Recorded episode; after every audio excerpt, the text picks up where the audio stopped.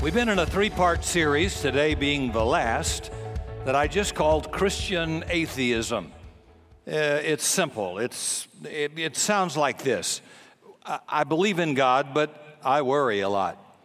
Uh, I believe in God, but you better not offend me. I have the right to hold bitterness and unforgiveness. I believe in God, but I'm in charge of my sex life. So I thought I'd end this three part series with an easy one. I believe in God, but what's mine is mine. I believe in God, but I'm not sure about this generosity, giving, or tithing thing. I believe in God, but my sense of security sure seems to go up and down with my financial condition.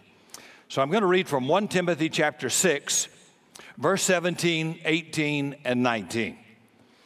Command those who are rich in this present age not to be arrogant not to put their hope in wealth, which is so uncertain, but to put their hope in God, who richly provides us with everything for our enjoyment. Command them to do good, to be rich in good deeds, and to be generous and willing to share.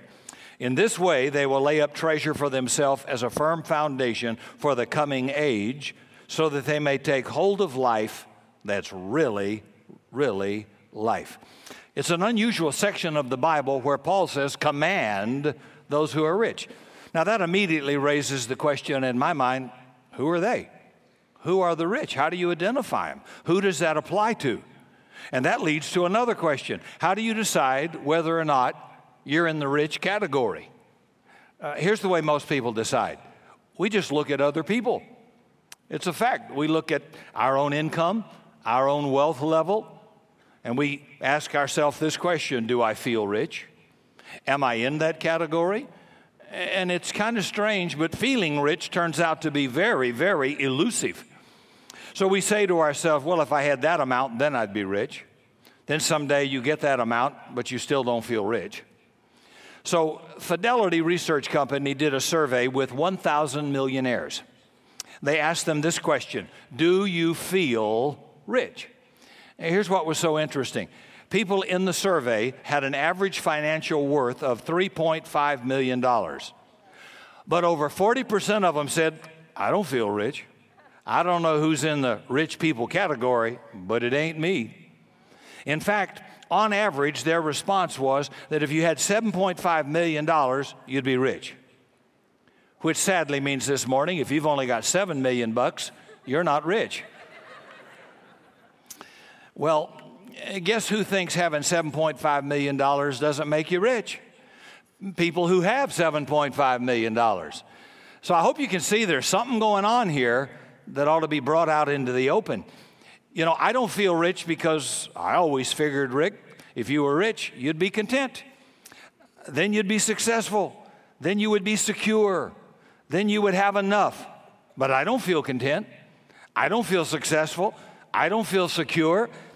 I don't have enough, so I guess I must not be rich.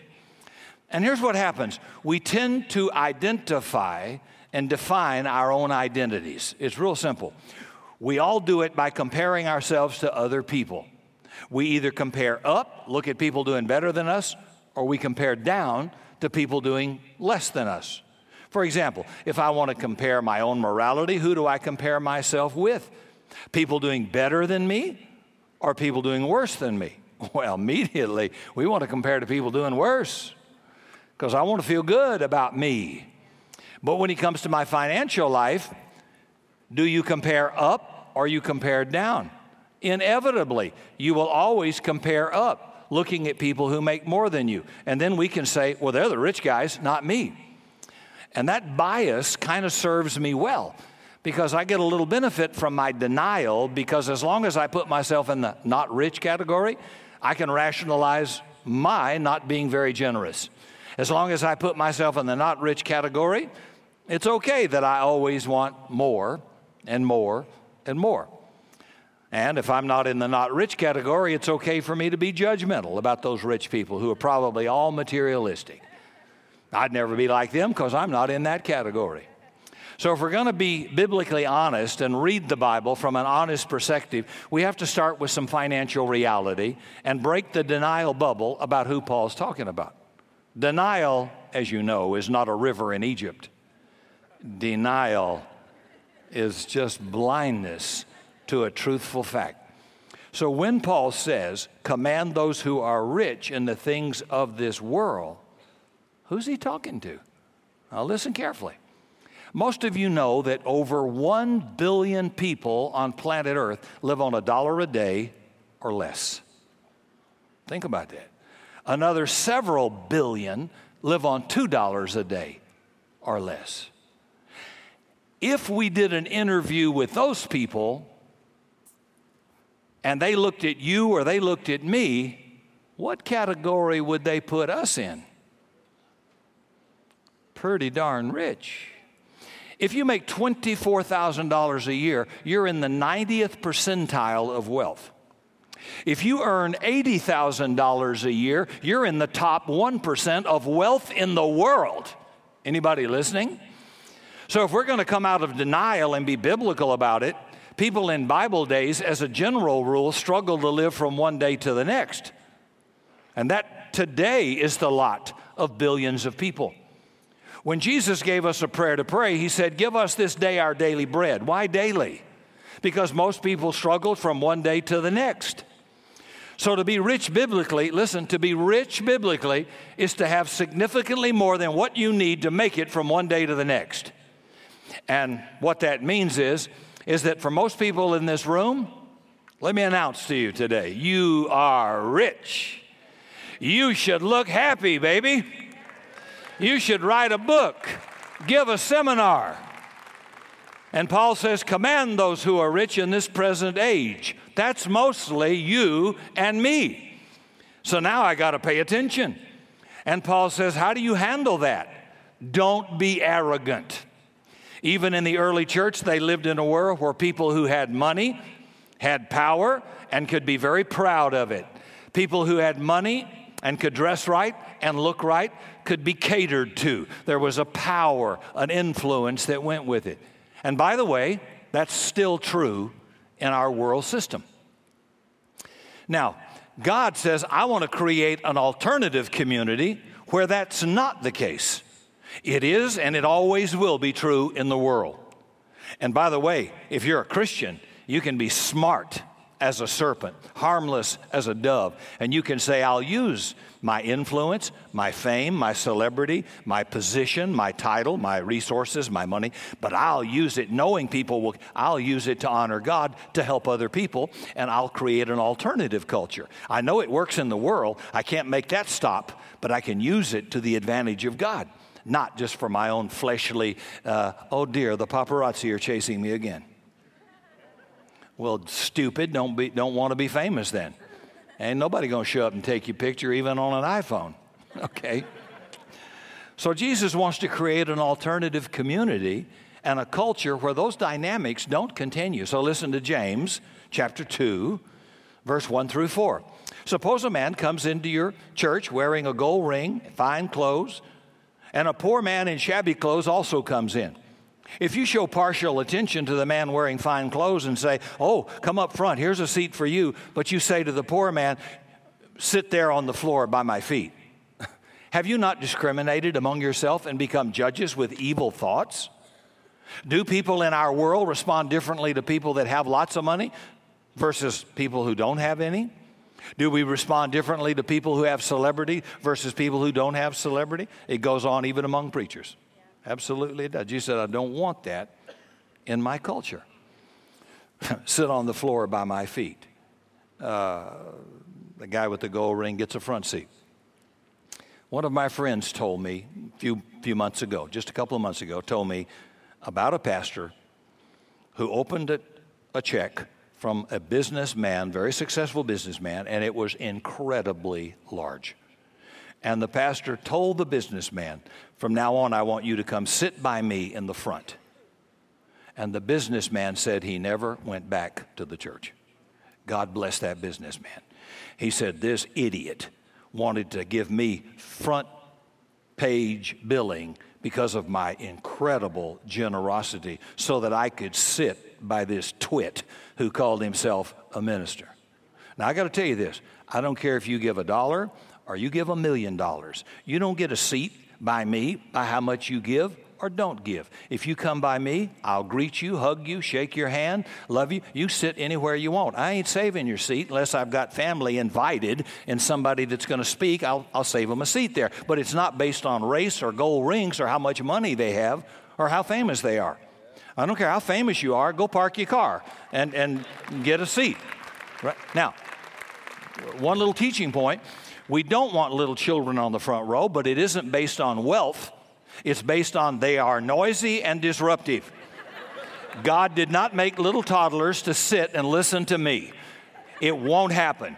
And it's very disrupting, and Satan's very clever to use precious little children to disrupt your attention, your focus, and actually irritate people. We have childcare for that, we have nurseries for that. So when a child is disruptive, mama, take them out. It's how hard is that? Oh, I'm going to take you out. No, I'm not. I'm just, I'm to say somebody should have took you out. This is important that people hear God's word and focus, and the enemy will do anything to break your focus. So, we don't want families that walk in to get on a front row with a bunch of children because the children, God bless them, are not made to sit for a long service and be nice and be polite. If you happen to have those children, would you tell us how you did it? Uh, we'd love to know. But normally, that's the only reason. People can sit where they want to sit in this church. You come first serve, first first seat. Nobody saves seat for anybody based on wealth or money or who gives the most money. And I don't know who gives the most money, and I don't care. I just know there's a place where you can you're equal before God, and we, we don't care. But I do want you to know the front row is not for a bunch of noisy little children, and that's why. It's not based on race or culture or income. Is that okay? Surely you would say that's a good point, Rick. Every human being has a price tag. Just learn to see it. Bearer of the image of God. Every human being has a little price tag that says, worth the life of Jesus crucified on a cross. That's how important people are. But we live in a world where the price tags are very different. We're not taught to see that, but God teaches from a different perspective. In 1 Samuel 16, verse 7, he says, Man looks on the outward appearance, but the Lord looks on the heart. Boy, we make quick judgments about people, don't we? Just quick judgment. God says, I look at the heart. Jacob ran the miles back on chariots, he was the schemer. Jacob means cheat, schemer. You wouldn't want to buy a used chariot from him. Okay. And God said, This guy's got a heart for me. His brother didn't. Now, Jacob, God wasn't approving his methods, but God said, This guy's heart's for me. It's going to come out all right. I'm going to get him down the road because he got a good heart. Out of the heart are the issues of life. David committed adultery and murder. God said, He has a perfect heart towards me. Can everybody see it's not about how perfect you are? It's a heart issue. And we look at people or we look at an action and we just write them off. God says, I look on the heart. And there are a whole lot of nice people who are mean, nasty, and black in the heart. So God looks at the heart. Well, I can't believe he said that. I'm not ever going to go back there. God looks on the heart. You witch, you need to grow up and get a life. How do we produce such mean, judgmental people? I do not know. I do not know. I do not know. That just isn't supposed to be true of us, but unfortunately is. So Jesus wanted an alternative community where a poor man and a CEO could walk in and be treated the same. Both get the same honor, the same attention, and the same energy. They could go to a house group, a small group meeting, and although one may, guy may command a multi million dollar business and the other guy draw $25,000 a year salary, it's Bob and Bill, and it's equal hug and handshake and friendship and love and respect with one another. That's what he wanted. Now, I know in the corporate world it won't work that way. We know that. That's okay. But in the kingdom, that's how God wants it to work. So we don't care what you make, we don't care what race you are, whether you were birthed in a married family or from an unmarried family. You are worth the death of God. You're valuable, you're precious to God. And we sit around together, and, and if you're an adult, you can call me Rick. You don't have to say bishop or pastor or reverend, all that nonsense. It's just Brother Rick. How, how's that sound to you? Yeah, well, Pastor, I just say Rick, would you? Nobody called anybody pastor in the Bible. You got that out of an American culture. You didn't get it out of the Bible. They called them by their first name Brother Paul, Brother James, called to be an apostle. Nobody was apostle this or bishop this. That's all, again, to inflate the egos of men. Nobody. Uh, every time, it was never the apostle Paul. Brother Paul called to be an apostle. So, Brother Paul, brother and friend, job description, called to be an apostle. Nobody would call you Plumber Bill. You would say, That's Brother Bill, and he's a plumber. That's what he does. But we've changed all that. And I will eat a page in the Bible if you can find it anywhere else. It does not exist. So please let me, don't get offended at me when I'm dealing with, with what culture did, not what God did. It's a, it's a family. My children don't call me pastor, it's daddy. I go to churches where the kids, and I'm sure they're taught religiously that that's what they should defer to their daddy. If my kids get up and say, Now, Pastor said, Chrissy would never get up and say that. She'd say, Daddy said, that's relationship. Do you think Chelsea Clinton or, or uh, uh, Michelle Obama's little kids call Mr. President? Or it's daddy? It's daddy. It's family. I, I, I, I can't make you change, but I can tell you what you do is not right. And I don't need to hear that. I can be respectful. And if you're, if you're a young person, you can say, Brother Rick, that's respectful. That's like Mister. That's, a, that's, but it's still family.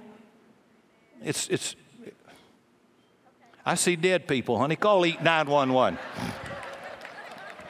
I'm doing my best. Okay. So both get the same honor, the same attention, the same energy. So Jesus is just that way. He's not being polite. It's not a, a behavior thing. It's a heart issue. It's just the way he was. It's what should be inside of us. Dr. Dallas Willard wrote this quote, "Only if we believe with our whole being in the equality of the rich and poor before God can we walk in their midst as Jesus did, unaffected in our personal relationship by the distinction." So the fact that I should give you the same attention as if I meet you versus somebody else who's more powerful, more influential and rich Jesus could talk to everybody sinners, publicans, pimps, prostitutes, tax collectors, and powerful people the same. He was unaffected, unimpressed by titles or where they lived or the car they drove or how much money they made. He just took people, loved people. So Jesus walked through life, and whether somebody looked really attractive or ugly, whether somebody had a lot of money or no money, big education, no credentials, he just loved people. So Paul says, Tell rich people to put their hope in God because money doesn't love you. Money didn't die on a cross for you. When you die, eh, money isn't going to save you, and money isn't going to follow you very far. Financial reality is it's not even my money, it's God's money.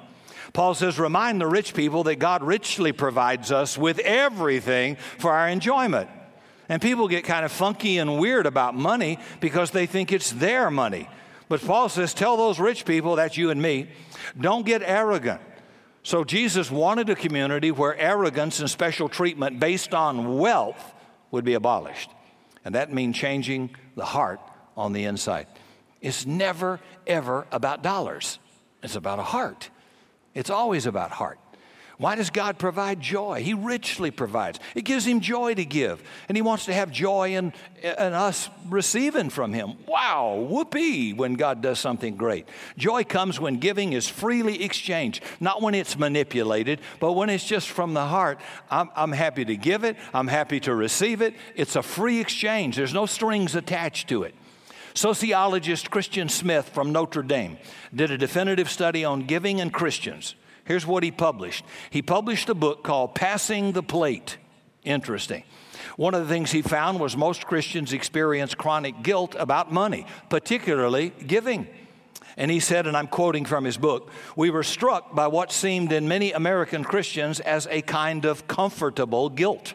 They were aware they were not giving as God wanted them to, Initially, they can say the right stuff, but under the surface, they're guilty. But it's comfortable guilt. They keep that awareness at a low enough level of discomfort so they don't actually have to increase their giving. Just low level, chronic financial gift. Not a good strategy. I heard about a man who had a guilty conscience because he cheated on his income taxes. So he wrote a letter to the IRS saying, I got to come clean. I cheated on my income taxes. I hadn't been able to sleep. So enclosed is $500. If I still can't sleep, I'll send you the rest. I don't think guilt will ever produce long term generosity. Now, think about Christianity. You watch TV occasionally, you've heard other people, if you've been around church long enough. Guilt, manipulation will get an offering, but it won't make you generous. And then what happens is you have to keep doing manipulation and guilt to get an offering, which is about the dumbest thing in the world. And then you get bizarre. Then you start saying, well, Today is the fifth moon of the Niazan and the, and the, the, the Passover of the feast of uh, Shechem Oshoki. And if you'll give today, God's going to break every financial curse off your life and you're going to reap a thousandfold. Or today's the first moon of the Passover or the first mean of, the, of tabernacles. And God has shown me that if you'll give this miracle offering today of the fifth Passover, and God's going to do. May I tell you, where is your brain? That is a lie. That isn't in Scripture. That's called manipulation in order to get you guilty or greedy to say, I can manipulate God by a day, a moon, uh, or something that happened in history. Nonsense. God just told Israel, tithe, and then just give as you feel compelled in your heart to give. I come out of a Baptist background. I'm a spirit filled charismatic believer, but I come out of a Baptist background. And after years in the charismatic movement, I discovered something. Baptists have more money than charismatics. You know why? They have a smaller group of people, but they build colleges, they build educational facilities, they build beautiful facilities and schools and educate because they tithe. They tithe. It's that simple. The lawyers would get up stewardship month, they would give a testimony about tithing from their law firm. Businessmen would, powerful businessmen would.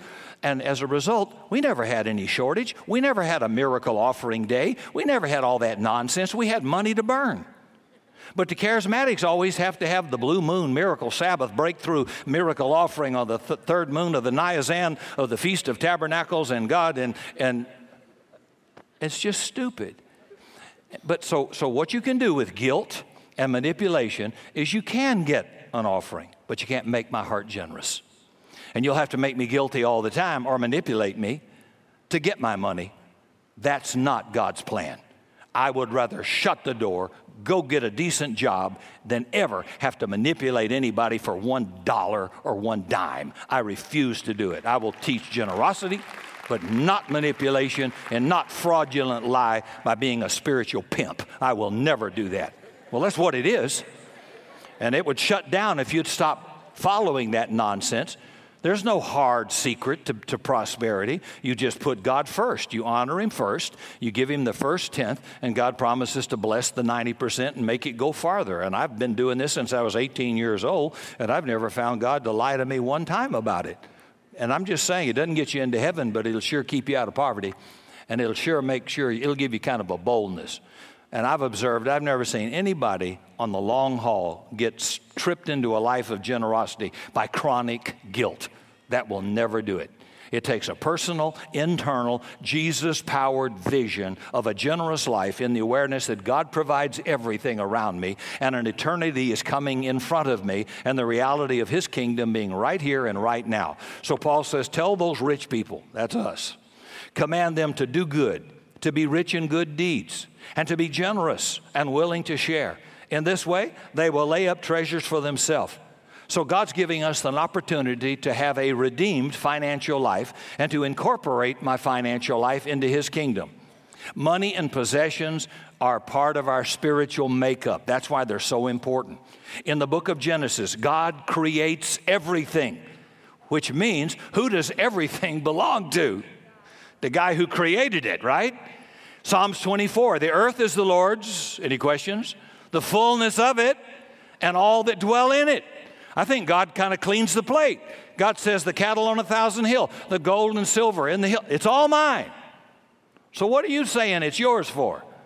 I believe in God, but what's mine is mine. Ain't nothing yours. I'm breathing on, I'm, I'm living on, I'm renting on an earth I didn't create. I'm breathing air. I have nothing to do. I didn't provide for it.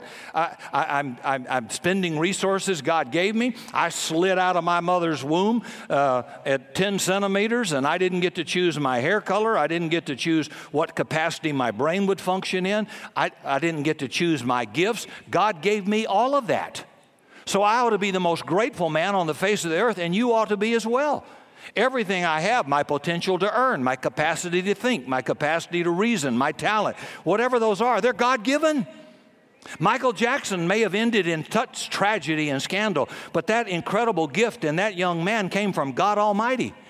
He didn't honor God with it, but whatever the deception was or whatever, that talent came from God, and God wanted it to honor him. Elton John may have other issues going on in his life, but that dude got a gift from God, and every now and then somebody will honor God with their gift. Bono with U2, very devout public Christian, unashamed of it, and a, and a great person, and charitable and generous in his giving, but they're so rare. But make no mistake about it, no matter who you are, God gave you that skill, that ability. It all came from Him. You didn't get to pick a bit of it. That's what you came with. And we ought to be very grateful, grateful people.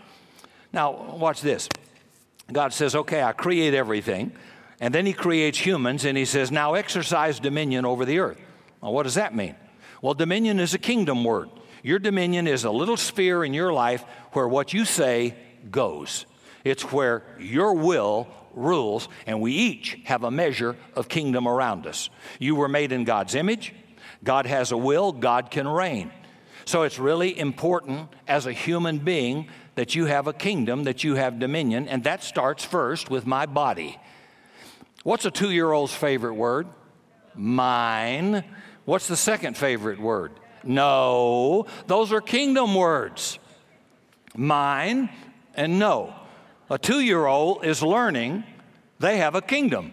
It's small, really small, but they do. And it's a good thing we all learn it. God says, Here's the world, have dominion. Then God says, I will give you every seed bearing plant, every fruit bearing tree. God says, I'm going to give you. It all comes from Him. So if I possess something, it means I have a say and a will over how it gets used. That's a fact. I have a say over my food, over my body, over my money, over my stuff, over my car, over my clothes, over my power, over my influence. Anything you have, you have a say over that. So, possession is the extension of your kingdom. Your kingdom starts with your body, but it grows out from there. We were made to reign, we were made to rule, and to influence the world for good under the reign of God. That's a good government, not oppressive. And that's why possessions and money are so terribly important to your identity and to your destiny. And they won't go away. They're not bad. They're not evil. They're nothing you should feel guilty about. God says it's right to even have a desire for them. Jesus told them in Matthew, uh, what is it, Luke 6, he says, uh, I know you have need of food and clothing. I know you have need of all these things. Put me first, and all these things will be supplied to you. So he's not against you having stuff. He'll provide all the stuff you need. But possession is fundamental. I was made to possess. I was made to reign under the rule and goodness of God in obedience to Him in a way that will enhance the lives and benefit of other people. You were made to create, to possess, and delight in a spirit of generosity and gratitude that will enhance the world under God's loving rule. The problem is sin gets in the picture. Now it makes me want to clutch hoard, cling to, and shut God out, become greedy and deceived. Well, I'm not in the rich category, Rick. You don't have to, I don't have to worry about poor people. I'm not rich. Or here's the biggest deception I hear all the time. You know, I'm all for generosity, Rick. I'd be generous if I had more money. I cannot tell you how many times I've heard that incredible lie. Why did Jesus said, if you're not faithful in a little, you'll be ter- horrific with a lot?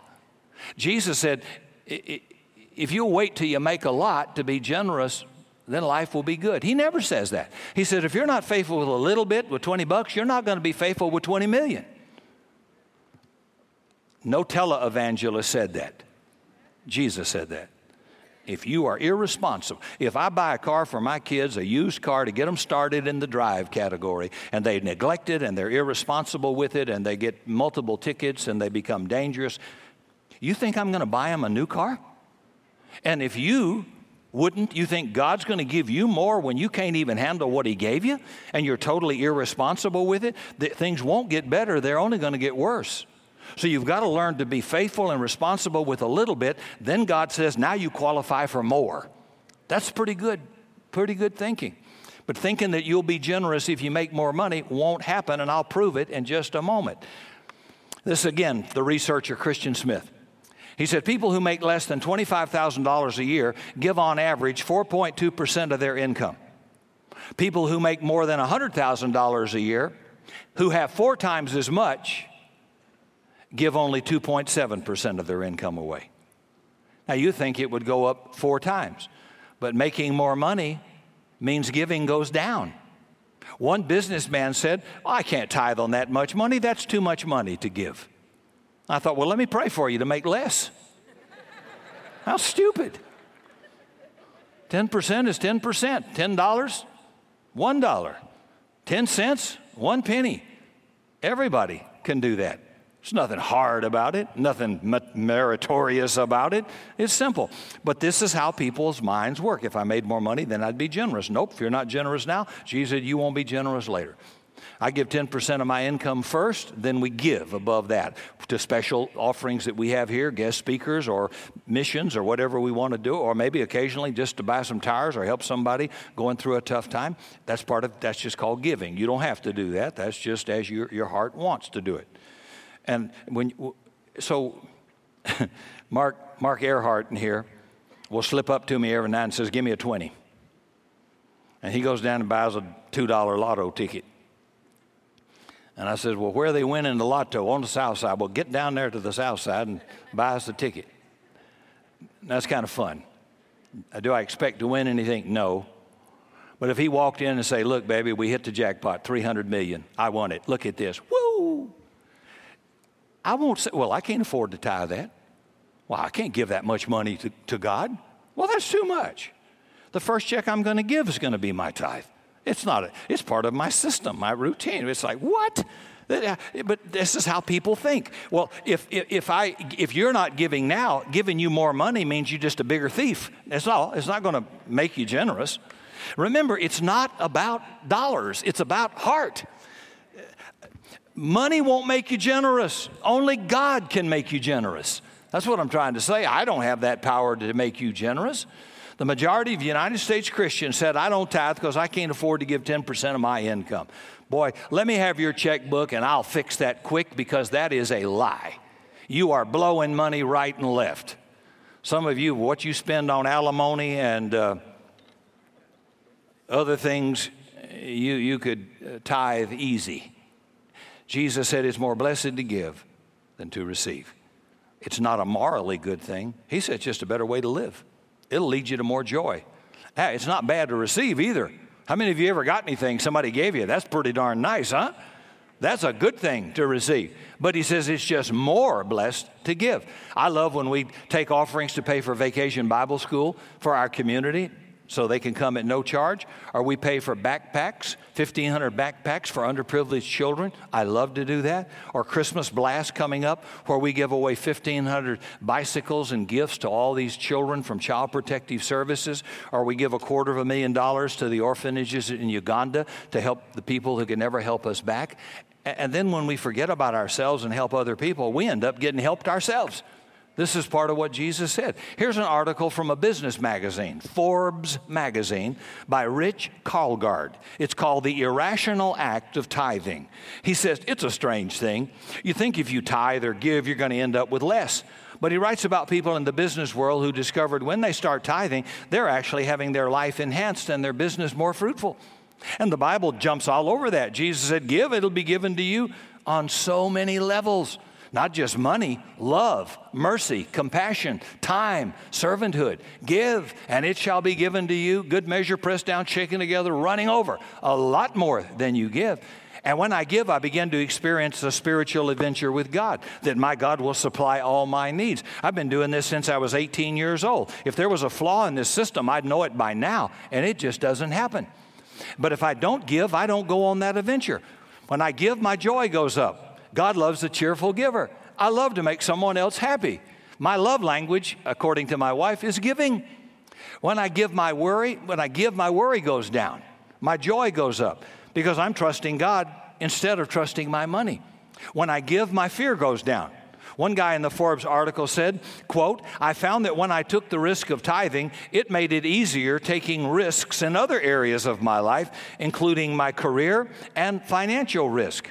I can remember when Cindy and I in Savannah, Georgia, were on a staff and we were tithers and we gave above our tithe. And one of our staff pastors was going to start a new church in Asheville, North Carolina from Savannah, Georgia. It came to my mind preparing this message, and I had all, I'd forgotten about it 30 years ago. And he had a broken down car with about three children, a wife, and they're going to go to Asheville to start a church that doesn't exist, and, and they're on their own. And I remember thinking, they, that car won't make it to Asheville, North Carolina. It is a wreck. I wonder if we could do anything to help them. And so I got this idea let's buy them a car. Now, don't, I couldn't go down and give a check for a car, but I knew what I could do. I says, You go buy the car, and this after Cindy and I agreed. You go buy the car, give me the coupon book, and it was a coupon book of 36 payments. Remember when you could buy a car for 36 payments?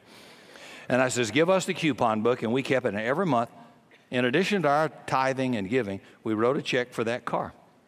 I never thought about it and he called us one day, uh, several years later, says, Stop sending money. The car's paid for. You've overpaid us for three months. Well, we didn't miss it and didn't even know it, which proves that it didn't have any control over us. And I, did he ever give us that money back? I, I, I, I don't even know. Maybe we just said, Keep it. It's amazing what you can do when you break it down into small components. And I never felt happier in my life than knowing I did something he couldn't do for himself, and, and nobody would know that. And in fact, I've never ever mentioned it till just this weekend, if I mentioned. I even forgot his name. She told me the name, and, and I felt so happy to be able to provide that car for, for his family. And I thought it was such a small thing on my part. Now remember, I'm 40, I, I'm a lot younger then than now. And I'm thinking, I still felt such happiness with doing that. Owning a new car myself was nice, but buying him one was even better. What a, what a buzz. See, generosity comes out of your heart. Think about we, we bear the nature and character of God. Peter says we are partakers of his divine nature. Anybody got children that bear your nature? Oh, come on. Oh, my kids do. My wife said, Chef, she's just like you. Well, that's fact because that nature goes right into that child, right out of our bloodstream. That's true, good or bad. Not a lot of good on my side, good on her side, but you see it. Well, if, if I've been born again of the Spirit, I've got God's DNA. How could He produce a mean, cranky, stingy person? I, I, I don't understand that. I don't think that's possible. It, he's generous to the unsaved. He makes the rain to fall on the just and the unjust. He's generous with you with mercy. I, how many times you been to the Lord for any mercy this week? He doesn't say, "No, sorry, not enough to cover that." Compassion, long suffering, doing good things for you, daily loading us with blessing. He's just by nature one big gob of cosmic generosity to everybody. And I'm thinking, in mercy, in time, generous. It's not about dollars, it's about your heart. If you ever see what Jesus did for you, that's you don't need anybody to manipulate you or exploit you. When i give i get free. Jesus said nobody can serve two masters. When you start letting go of money money starts letting go of you. We always talk about why i should trust god. Well how about this? Why should god trust you with his money? How are you handling his money? And if you get serious about Paul's command, he says, Be rich in good deeds, be generous, be willing to share. And there's only two ways to do it as we close. First, systematic. I build it into the structure and system and routine of my life. Second, I just do it when I feel like it, when the mood strikes me, when I think I can do it. Which of those two people actually believes in what they're doing? Take two guys, both say they believe in exercise. So one does it when he thinks about it, when he has time, when he's in the mood. The other guy builds it into a regularly scheduled time, whether he feels like it or not. Which guy's in better shape? Which one really believes what he said? Easy. The guy who builds it into his life. Two husbands. One kisses his wife the first thing when he comes home, whether he feels like it or not. Other husband only when the mood hits him. Which marriage got more kissing going on? Kissing tends to lead to more kissing. And then to babies and whatever. My point is, what matters in our heart We build into the routine of our lives, period. Paul said, each person, you decide what you give from your heart. That means you be intentional about it.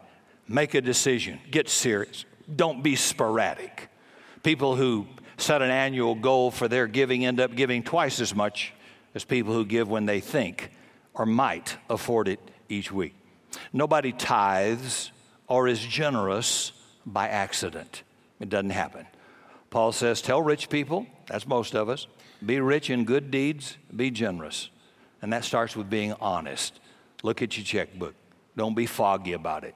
Face the facts. If you're married, talk it over with your spouse. For crying out loud, say, How are we doing? With what God's done for us, how, how are we doing? Paul says, Decide in your heart what you're going to do. Then build your financial patterns around your giving, whether you give online or give by check. And then one more word for rich people that's us. In this way, they will lay up treasures for themselves. Who doesn't want that? As a firm foundation for the coming age. That means there is an age that's coming, so that they may take hold of life that is truly life. That means one day you're going to die and then eternity. And when you die, your net worth is going to take a significant hit. Yep. So he says, manage your money in light of that coming age. Because the life that's really life in eternity is always built on generosity and sharing love. Clutching, hoarding, stingy, selfish, grasping has no life in it. And my thoughts are when somebody gets involved with Jesus Church and says, I understand that He gave His life for me, I'm going to take that gift of Jesus. I will take from God what cost Him the life of His sinless, only begotten Son, and I will take it for myself, but I will never give as God asked me to give. I will not obey Him. No matter what, I'm going to hold on to it I, I don't get it. It's so destructive to the human soul. So I'm not about to ever try to exploit or manipulate or guilt. It's just rational thinking that only God can make my heart generous. And boy, when He gets my money, He gets my heart. Jesus said, Where your treasure is, not where your mouth is, where your treasure is, that's where your heart will go. So I can take my heart where I want it to go with what I treasure. And that, then what happens is I can become generous with mercy. My, t- my personality is not that way by nature, but the Holy Spirit makes it merciful, generous, try to see the best in people instead of the worst, try to believe the best when you hear a bad report. Where does that generosity come from? Unconditional acceptance and love of people. It's got to come out of the heart. So, what I'm trying to say, this is not about dollar bills, it's about my heart.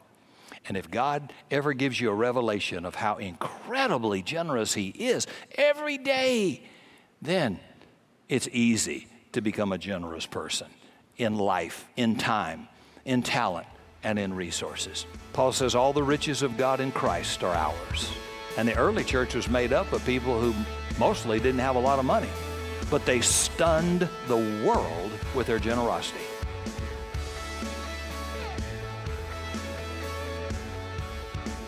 For more information on Rick Godwin and product available, visit summitsa.com and click on Bookstore.